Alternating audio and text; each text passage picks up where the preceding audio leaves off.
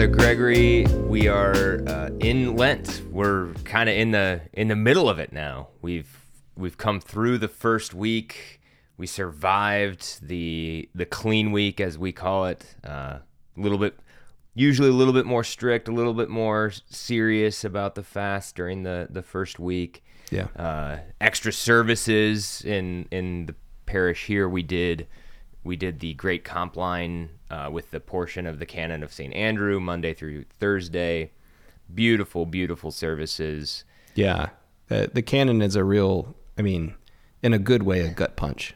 Yes, yeah. I I described it. I, I you know I wanted to say a little something at each of those services, especially because of the gut punch nature of some of those hymns in the canon, and I I described it as a strong medicine. Yes. Yeah, that's And- better. Strong and- medicine.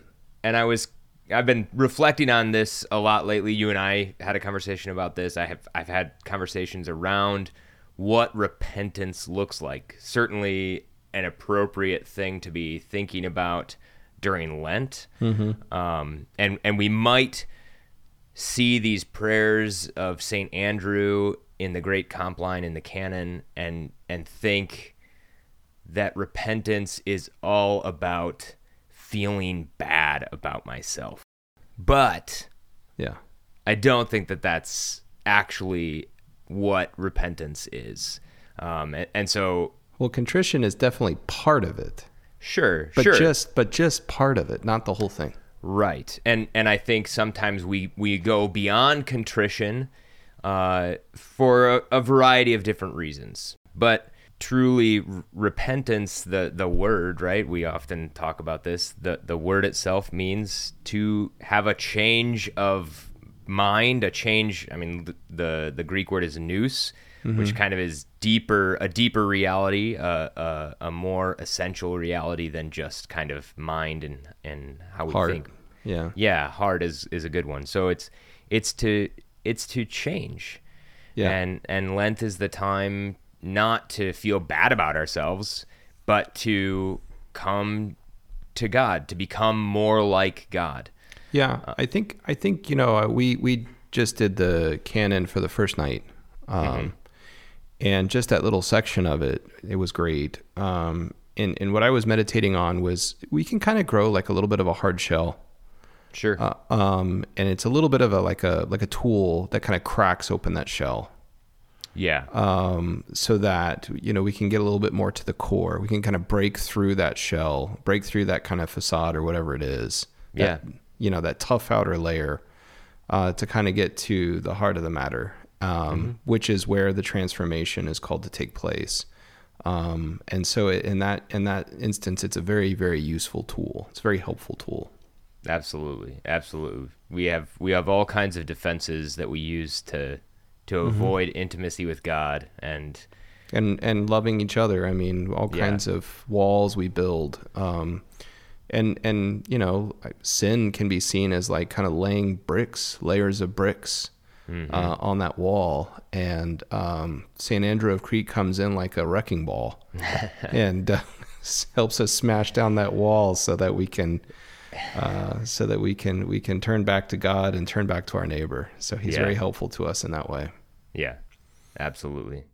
Well, and uh, but you know, as you're as you're doing these services and as you're praying these uh, long hymns at night, uh, sometimes you wake up in the morning and you might be a little tired. You might need a little coffee. Absolutely. Coffee is an essential part of, of surviving the Lenten fast.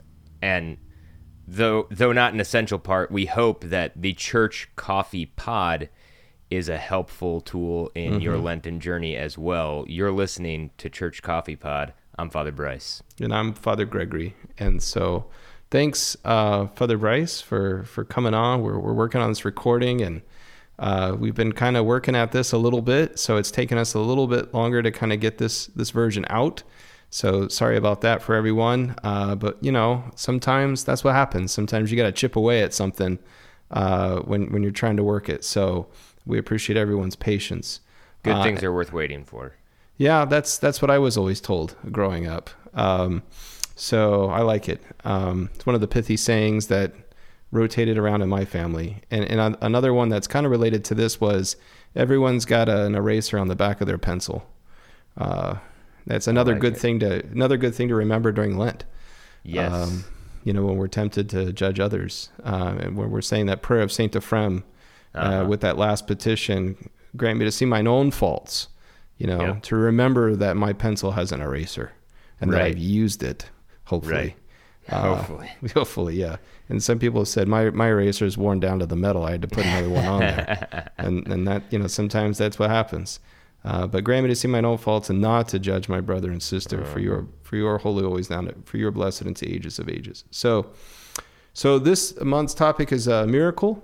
hmm And uh, just real quick, you know, before we get into this, because that word is used a lot in society today, uh, in all kinds of ways. The Uh, miracle on ice, though. That's. I mean, I'm not even that old, and I'm kind of dating myself with that, I guess. I don't even know what that is, so we'll let that one It was go. the Uh, victory, the U.S. hockey team. Oh, that's right. That's right. I had forgotten. I had forgotten. Yeah, I think they made a Disney movie about that. They did, Uh, I believe so. Yeah, it's probably pretty good. Um, so a great story. Um, so how would you define a miracle, Father Bryce? Ooh, that's a great question. So I would define miracle kind of coming at it from, you know, the f- side of the philosophy side, right? So, Uh-huh. um, and I, and I, I bring a, a understanding to this where I have to respond to how miracles are typically thought of, uh, both in philosophy, but I think this is kind of the the standard understanding. So I, I think the standard understanding is there's the laws of nature, they operate pretty much by themselves, and whenever God breaks the laws of nature, that's a miracle. Okay. But I, I, I, I always push back against that because I think that actually uh, stems from kind of a at least a, a approaching deism worldview. I it might see. not Like the like the two story universe kind of thing. right where God God is kind of the, He's the upstairs. clockmaker who Yeah. made the clock and now it just kind of goes by itself and every once in a while maybe he'll interact with it. Yeah, he fixes Um, the clock or something. Right, right. But but of the orthodox understanding of of God as creator is not that God did something back at the dawn of time. No, it's that God is ever involved and sustaining his creation by his divine energies. Yeah. So he is he is actively involved in every time and every place Right. in his creation. Well, I mean, he did do something back at the dawn of time, but not just like once and then was done. I mean, Right, right, that Your right. point He- is that he continues to be involved in his creation. Yes, and so even you know the laws of nature are actively upheld mm-hmm. by God. So I would I would say you know the the kind of standard understanding kind of works, but it it tends to make us think of a God who is more distant Yeah. than than the God of the the God we are taught about in the Orthodox Church. And so I maybe a miracle is is any time that we can't help but see God's ac- activity in creation. Well, I think, yeah, I mean, so there's a couple of words that are used in scriptures. I mean, kind of, Yes, you know, that- that's running a- from your running from your point there. There's Yeah. like the just as some of the Greek words thavma or thavmata, like a wonder, Right. uh, or like an amazing thing, something that's that's uniquely a sign of the presence of God or the activity Sure. of God in some special way. Um, uh, there's then there's a simia, Mm-hmm. like a sign or signs. Uh, we see this a lot in the Gospel of John, but we see it throughout Scripture actually. And then uh, dynamis, like a great Uh-huh. power uh, or a great act of power. Sometimes this is translated like mighty works or great Sure. works or. Uh, and that can be confusing. I mean, English translations can be confusing sometimes uh, Yes. because you know someone think like, "Oh, great work!" Like you know that when they when they built that that soup kitchen or that homeless shelter down the street, that was an incredible work, and it was, it is. But when the scripture is using the word, you know, like a dynamis or dynamis, is it's talking about something a little different. Um, Sure. so you know, unless unless the soup kitchen or or homeless shelter just kind of appeared on its own, then That would be a miracle. If it was built by angels, so to speak, yeah. Yes. Uh, So so then, It says then there, are, you know, these are kind of like manifestations of God's actions, His intervention, His work. So interestingly enough, though, to your point earlier, creation can be described as a miracle. Uh, you go. because I mean, we believe that God brought all things into being ex nihilo from nothing, Mm-hmm. and so so you know the, these are kind of like miracle signs and wonders. Mm-hmm. Um, so one place we can go. I mean, there's a lot of places in scriptures we can go to look at these. Oh yeah, for sure. But one of the places my mind kind of came to was you know the Exodus account, uh, and and the many mighty works that God wrought. You know, uh, Yeah. in delivering His people uh, Yeah. from Egypt. Uh, so, for example, in Exodus 3 19, 20, he says, I know that the king of Egypt, so God is saying this to Moses. He's about to, he's commissioning Moses to go in there and, and, and get his people out, right? Right. And he says, I know that the king of Egypt, meaning the Pharaoh, you know, will not let you go unless compelled by a mighty hand. So I will stretch out my hand and smite Egypt with all the wonders. So there's that word, uh, which I will do in it. After that, he will let you go. So there we see like an example, like unless I intervene uh, with great wonders, with great thavmata, you know, um, he's not going to let you go. Yeah. Uh, so that so and we see these examples, you know, the ten plagues, and for example, and so or even these- the the more minor things that Moses and Aaron are able to do, Mm-hmm. kind of as their as their introduction. yeah, yeah, like throwing the the rod on the ground and it, Mm-hmm. it turns into a serpent. And, and to that regard, you know, not all miracles are are genuine, right? Uh, Of so- course, right. The sorcerers are able to replicate Mm-hmm. sev- not only several of the things that Moses and Aaron do, but even one of the plagues. a few of the able- first ones. Yeah. But the interesting thing is they're only able to replicate. First of all, they don't do Yeah. kind of their own thing. Sure. which kind of talks to us a little bit about false signs and wonders. Right? They're usually kind of like a, either a mocking or just an imitation or some sort of cheap, cheap, cheap eh, trickery. Uh, you know, a little tongue tied there. Uh, Yeah. So, so for example, to your point, we see in Exodus seven, you know, in verse nine, uh, when Pharaoh says to you, "Prove yourselves by working a miracle," then you shall say to Aaron, "Take your rod and cast it down before Pharaoh." that it may become a serpent. So Moses and Aaron went to Pharaoh and did as the Lord commanded. Aaron cast down his rod before Pharaoh and his servants, and it became a serpent. Then Pharaoh summoned the wise men and the sorcerers, and mm-hmm. also the magicians of Egypt, and they did the same by their secret arts. For every man cast down his rod, and they became serpents, but Aaron's rod swallowed up their rods.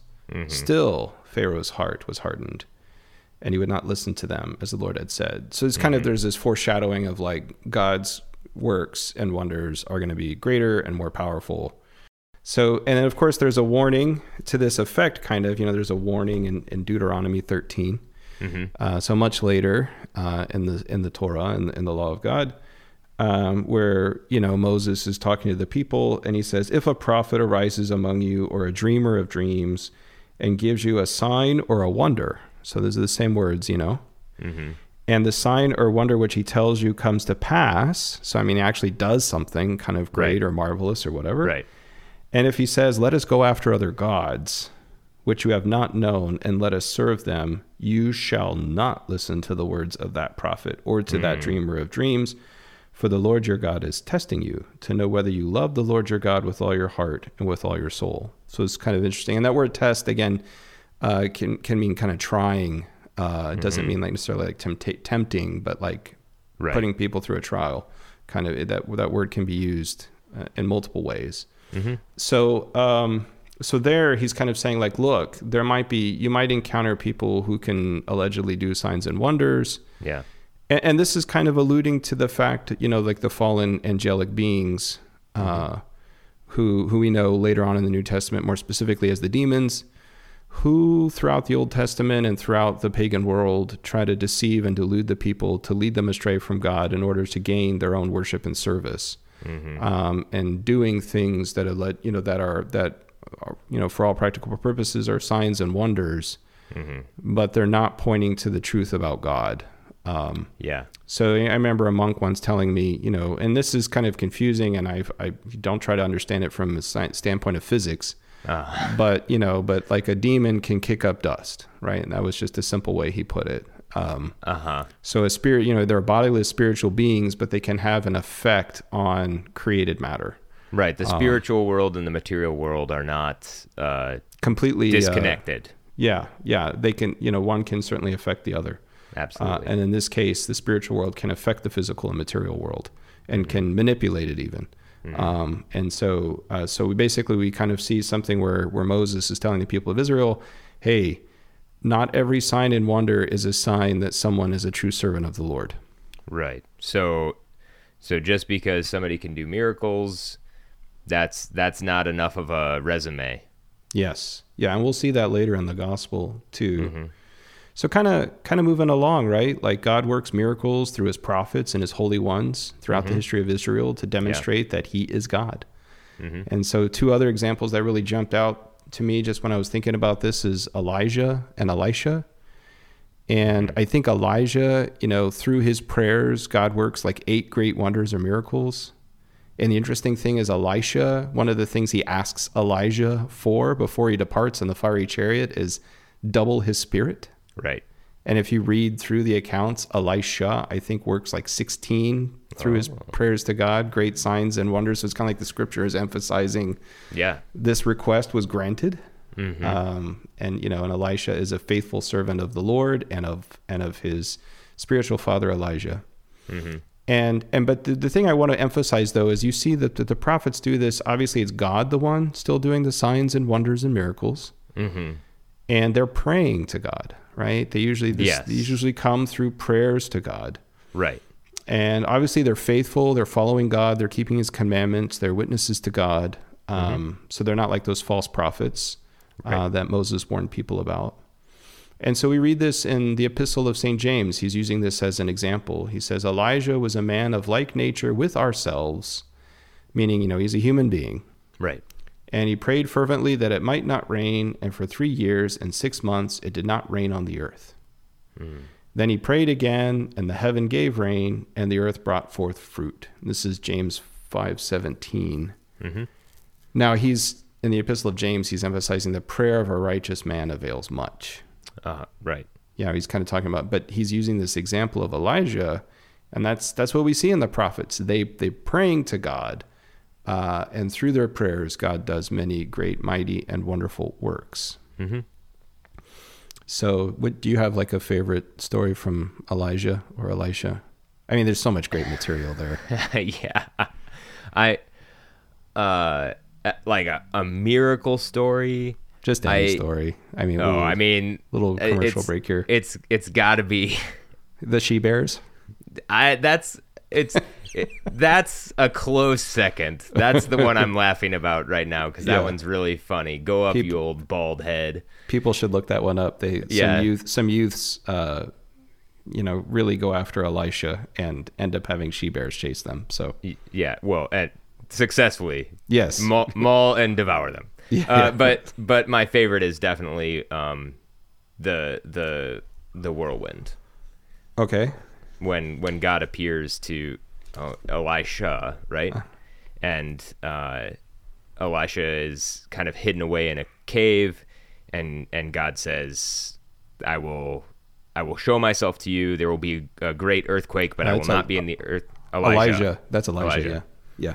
There will be a great earthquake, but I will not be in the earthquake. There will be a, a great fire, but I will Yeah. not be in the fire. There will be a great tempest, but I will not be in the tempest. And then there will be a, a, a, gentle whisper, uh, Yeah. a murmuring silence, I think is how Father Pentiuc, our Old Testament Yeah. professor, liked to translate it. yeah, it's usually um, translated like a still small voice, but Yeah. yeah, but again, it, issues with translations.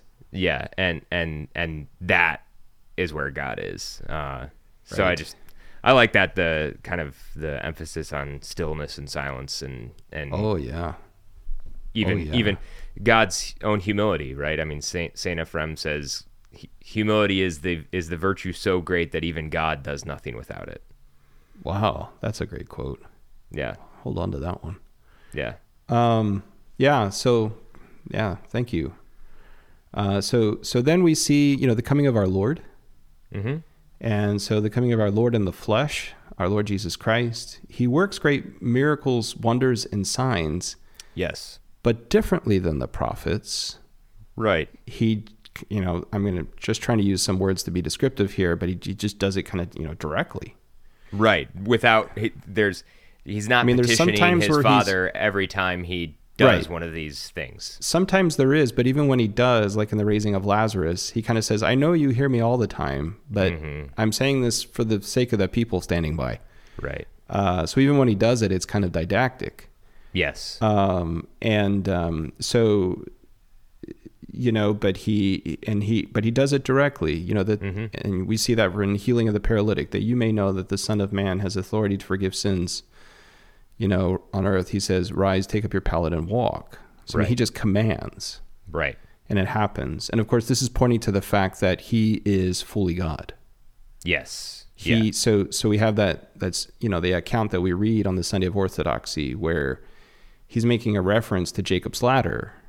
And you know, in Genesis, the story of Jacob's ladder is Jacob, you know, Mm-hmm. He's tired, he's on a long journey, he goes to sleep, he uses a rock for a pillow, and he sees a ladder stretching up to heaven, and he sees one like the Son of God on the top of the ladder, and he sees the angels descending and ascending Mm-hmm. on the ladder. Yeah. And then Jesus says, you know, you shall see greater things than these. You shall see heaven opened, and you shall see the angels ascending and descending upon the Son of Man. Mm-hmm. So, Son of God on the top of the ladder, Son of Man on kind of referencing the bottom of the ladder without talking about the ladder, because the angels are ascending and descending from their from that source of command. Mm-hmm. Um, so he is God in the flesh, the second person of the Holy Trinity. The Theotokos, the Virgin Mary, is often referenced as the fulfillment of Jacob's ladder. Right. We kind of see that in the church, even a little bit through the icon of the platytera behind the mm-hmm. altar. It's curved Yeah. at the top, which represents the heavens, and more mm-hmm. square on the bottom, uh, right angles, if you will, as it comes to the floor, representing kind of this world, this earth. Um, and so, so he's, you know, so so his miracles are done by his power, you know, or like the woman with the flow of blood. Right. you know and and he's kind of again he's teaching who touched me? And and peter i think is basically like what are you talking about? Like there's a whole crowd around you. Like everyone's kind of bumping into you. Yeah. And he's like no no no no someone touched me for i felt power flow forth from me or something like this Right. and and so this he is the source of that healing the source of that power Yeah. uh, that heals that woman so different than the prophets obviously Yes. uh, because he's again he's the eternal co-eternal son and word of god made flesh Mm-hmm. and his signs and miracles and wonders like miracles of healing casting out demons multiplying the loaves and the fish. These are all signs that point to who jesus christ is the messiah and the son of god. Mm-hmm. um, and so but then looking at like luke 4 right? You know Yeah. his sermon in nazareth. So Yes. it kind of starts in verse 16 and he reads the book of isaiah. And the quote he reads is the spirit of the lord is upon me because he has anointed me to preach good news to the poor he has sent me to proclaim release to the captives and recovering of sight to the blind to set at liberty those who are oppressed to proclaim the acceptable year of the lord mm-hmm. and he closed the book and gave it back to the attendant and sat down. Everyone's looking at him, and he said, "Today the scripture has been fulfilled in your hearing." So, so again, his his miracles are also a sign of the fulfillment of these Old Testament prophecies. Yeah, and I think that you know you mentioned before like sign is one of the main words used to describe a miracle, and and you know we're coming up on um, the Sunday of Saint Gregory Palamas, and the the reading for this coming Sunday is the the healing of the paralytic, and which you you alluded to a moment ago, and I've been thinking about it. It's he doesn't heal the paralytic right away, right? He does what is more important first. He forgives his sins. And then when he does heal the paralytic, it's not necessarily so that the paralytic can walk. He's already given the paralytic what he really needs. But he says, so that you may know that the Son of Man has authority on earth to forgive sins. And so hmm. a lot of these miracles are done like you said, to, to point to who he is. Yeah, but then there's times where Jesus refuses to work miracles. Yes. and signs. Uh, so, you know, in Matthew 16, and the Pharisees and the Sadducees came, and to test him, they asked him to show them a sign from heaven. And I Yeah. couldn't help but notice the parallel where Pharaoh demands a sign Yes. from Moses, right? Uh, and he answered them, When it is evening, you say it will be fair weather, for the sky is red, and in the morning it will be stormy today, for the sky is red and threatening. You know how to interpret the appearance of the sky, but you cannot interpret the signs of the times. An evil and adulterous generation seeks for a sign, but no sign shall be given to it except the sign of Jonah. And so the sign of Jonah is a reference to his crucifixion, burial, and third day resurrection. Right. Which is why we read that entire book uh, on Holy Saturday. Yeah, the book of Jonah. Right. Um, yeah, it's it's the ultimate sign, right? Yes. And in John's gospel, it's the last of the signs in a way. Right. Uh, or the fulfillment of all the signs. There are seven signs before that. The seventh being the raising of Lazarus, Mm-hmm. and then the eighth is kind of, um, you know, the resurrection of of Christ. right. Um, so I, again, I couldn't help but notice that parallel. They demand of him of a sign, but um, you know he refuses to do so. But he does tell them, "You will have the sign of Jonah." And that also references, though, what does Jonah do after he's resurrected from the whale?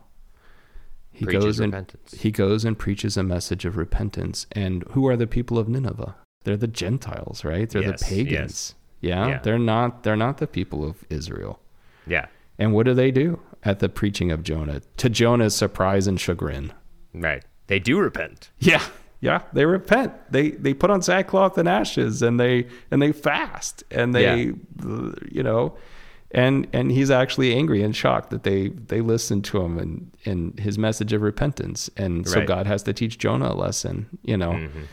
Uh, so, but this sign can again, and I'm bringing this up because this also could be a part of that sign. It's not just about the crucifixion and resurrection of Jesus, but the proclaiming of the gospel to the whole Gentile world Mm. and the repentance of the Gentile world uh, at the response to his preaching. Um, and that that in itself is a sign. And what's interesting is many of the early church fathers, or even later church fathers, or even later just Christian writers, whatever, when they're pointing to kind of like what is proof of the resurrection of Christ, um, what they look at, they don't necessarily kind of do apologetics from the scriptures themselves or talk about how he appeared to the, the 12 and the 70 and the 500 and all this. But what they usually do is they just point to the conversion of the pagan world, hmm you know, kind of referencing in a way indirectly this this sign of Jonah.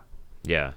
You know, again, kind of talking about it's Lent. We're talking about the importance of repentance hmm because we're not called to just simply repent and, and only in the sense of like, you know, believe in Christ. Uh, It's essential, obviously, but we're called to a continual life of repentance, hmm of growing, growing closer to God, closer to Christ, um, and having that kind of hard outer shell, that brick wall, kind of broken down, uh, Yeah. so that we can have hearts of flesh, as the prophet says Yeah. instead of hearts of stone.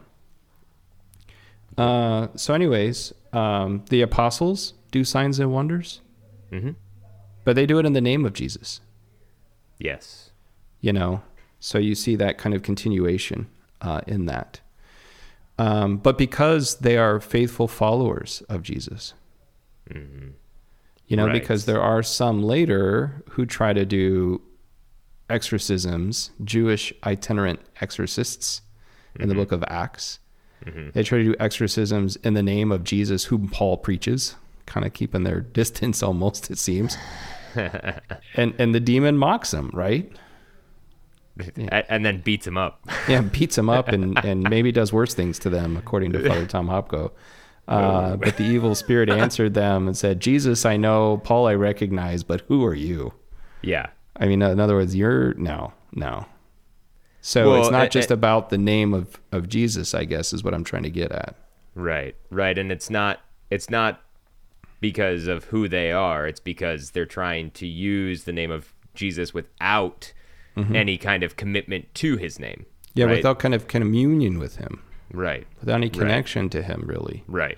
The Jesus whom Paul preaches, you know, it's Yeah. interesting just how they put right that. Not even not even you know something kind of more, simple jesus of nazareth or jesus risen from the dead or no Right. it's a very it's very much like well we we've heard of this guy and we know that people are doing miracles in his name but we're not gonna like say anything too positive about, about him.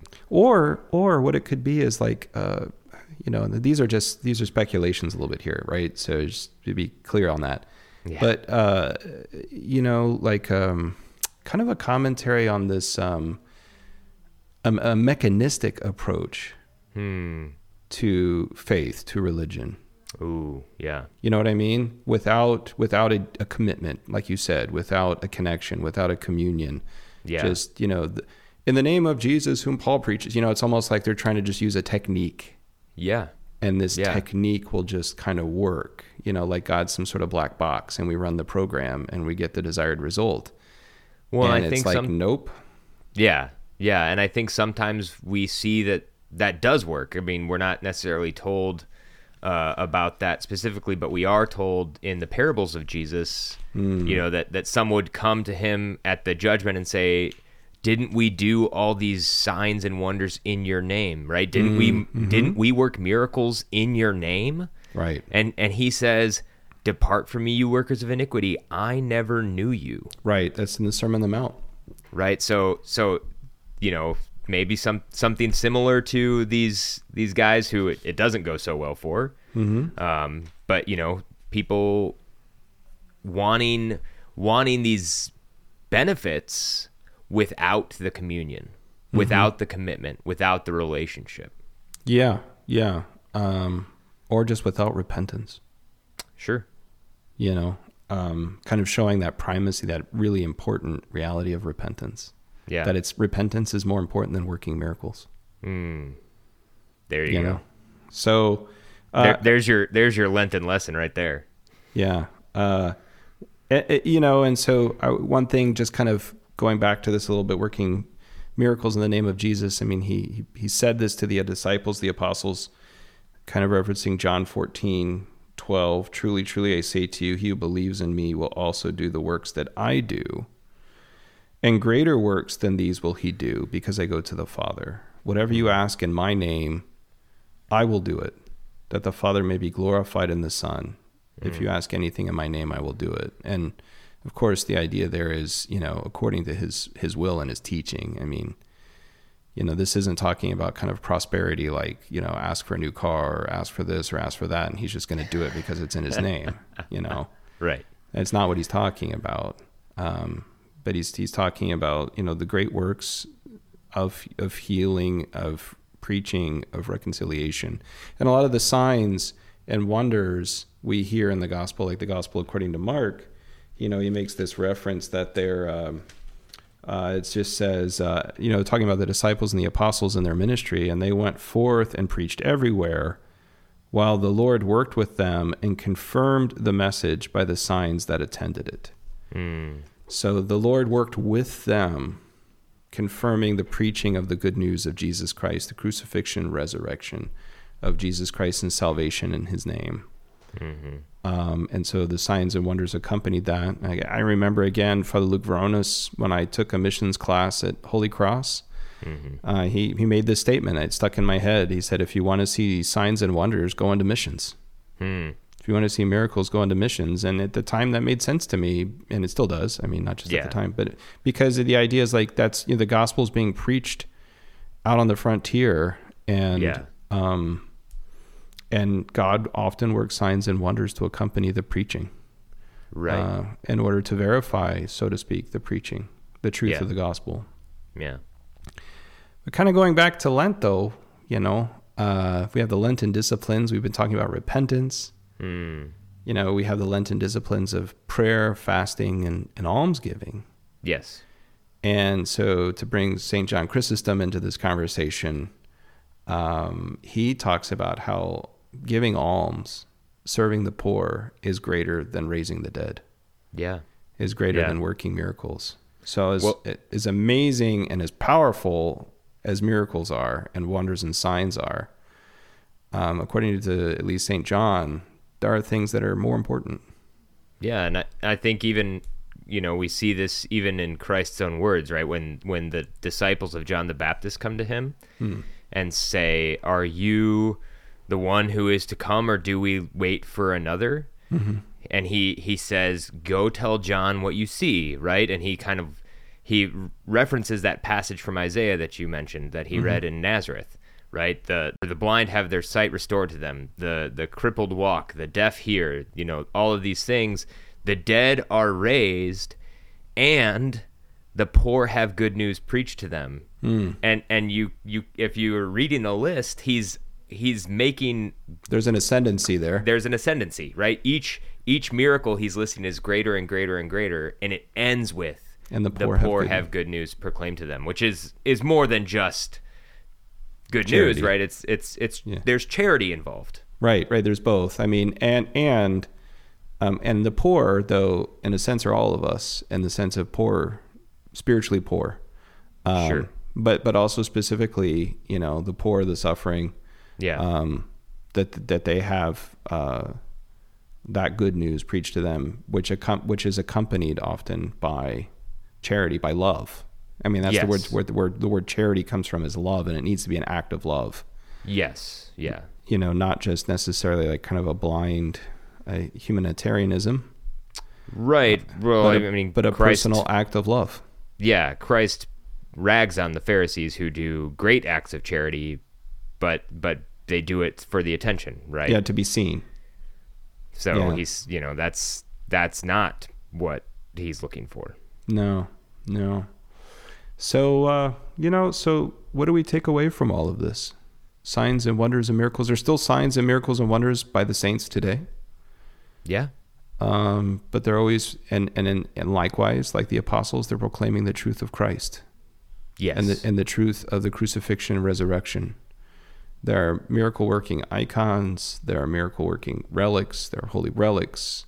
Mm-hmm. And we see all these things in the scriptures, you know, like the cloths from Paul and the shadow Right. of Peter right. just passing over people and they could be uh, healed and restored. Mm-hmm. And so God is constantly working his signs and wonders, even in ways we don't see, Yeah. uh, in ways that we don't know. But the truth of the gospel is, and the truth of the, the crucifixion, the resurrection, and salvation that is made possible to us in Christ is what all these signs and miracles and wonders are, are being pointed to. mm-hmm. Um, and and even as amazing and powerful and wonderful as there are, there are greater things. Absolutely. There are greater things. And so during this Lenten season, uh, as we focus on repentance, we focus on turning from sin and turning to God and ever growing closer to Him. We focus on the spiritual disciplines of, of prayer, fasting, and almsgiving. We can remember those words of St. John Chrysostom. Yes. Um, you know, almsgiving is greater than raising the dead. yeah. So, and in repentance, right? We were talking about this before that my son was dead Yes. and he is alive, Yep. you know. So repentance itself is a is a resurrection, a Yeah. miracle of resurrection. Yeah, you know, can be can be uh, talked about of yeah, the return to life. Right, Uh, and Christ- because because apart from God there is there is death. Right. There is darkness. And Christ says that the angels in heaven rejoice at the repentance of sinners. He doesn't mention angels in heaven rejoicing at, you know, the miracles of God. Interesting. I mean, although they praise God when he creates everything. So Of course. yeah. Of course. So, anyways, um, so this is uh, just you know kind of a brief, just kind of overview of the miracles of Christ, the miracles of God. Um, There you go.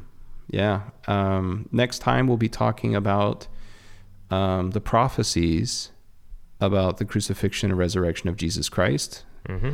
Very appropriate topic, as next month in April we'll be celebrating Holy Week Yes. and we'll be celebrating Pascha. And we recently had Metropolitan Gregory of the Carpatho Russian uh, Oh. Church here for the Pan Orthodox uh, Sunday of Orthodoxy Vespers Very nice. um, on on on Sunday evening, and Mhm. um, he was saying uh, to us when that night comes, the one hymn everyone knows, meaning the the Christos anesti, the Christ is risen. Sing it Uh-huh. as loud as you can. Sing it as loud as you can. Uh, I like that. yeah. I like Absolutely. that. Of course, we still have several weeks to go. Yes. uh, before we reach that point. Yeah. So, if if people have uh, questions or or comments or whatever, where can they send those in? If you've got questions, comments, snide remarks, whatever they may be, you can email us at churchcoffeepod at gmail.com. That's all one word, churchcoffeepod at gmail.com. Or even better, you could leave us a voicemail at 317 660 5498. Thank you for listening to the Church Coffee Pod.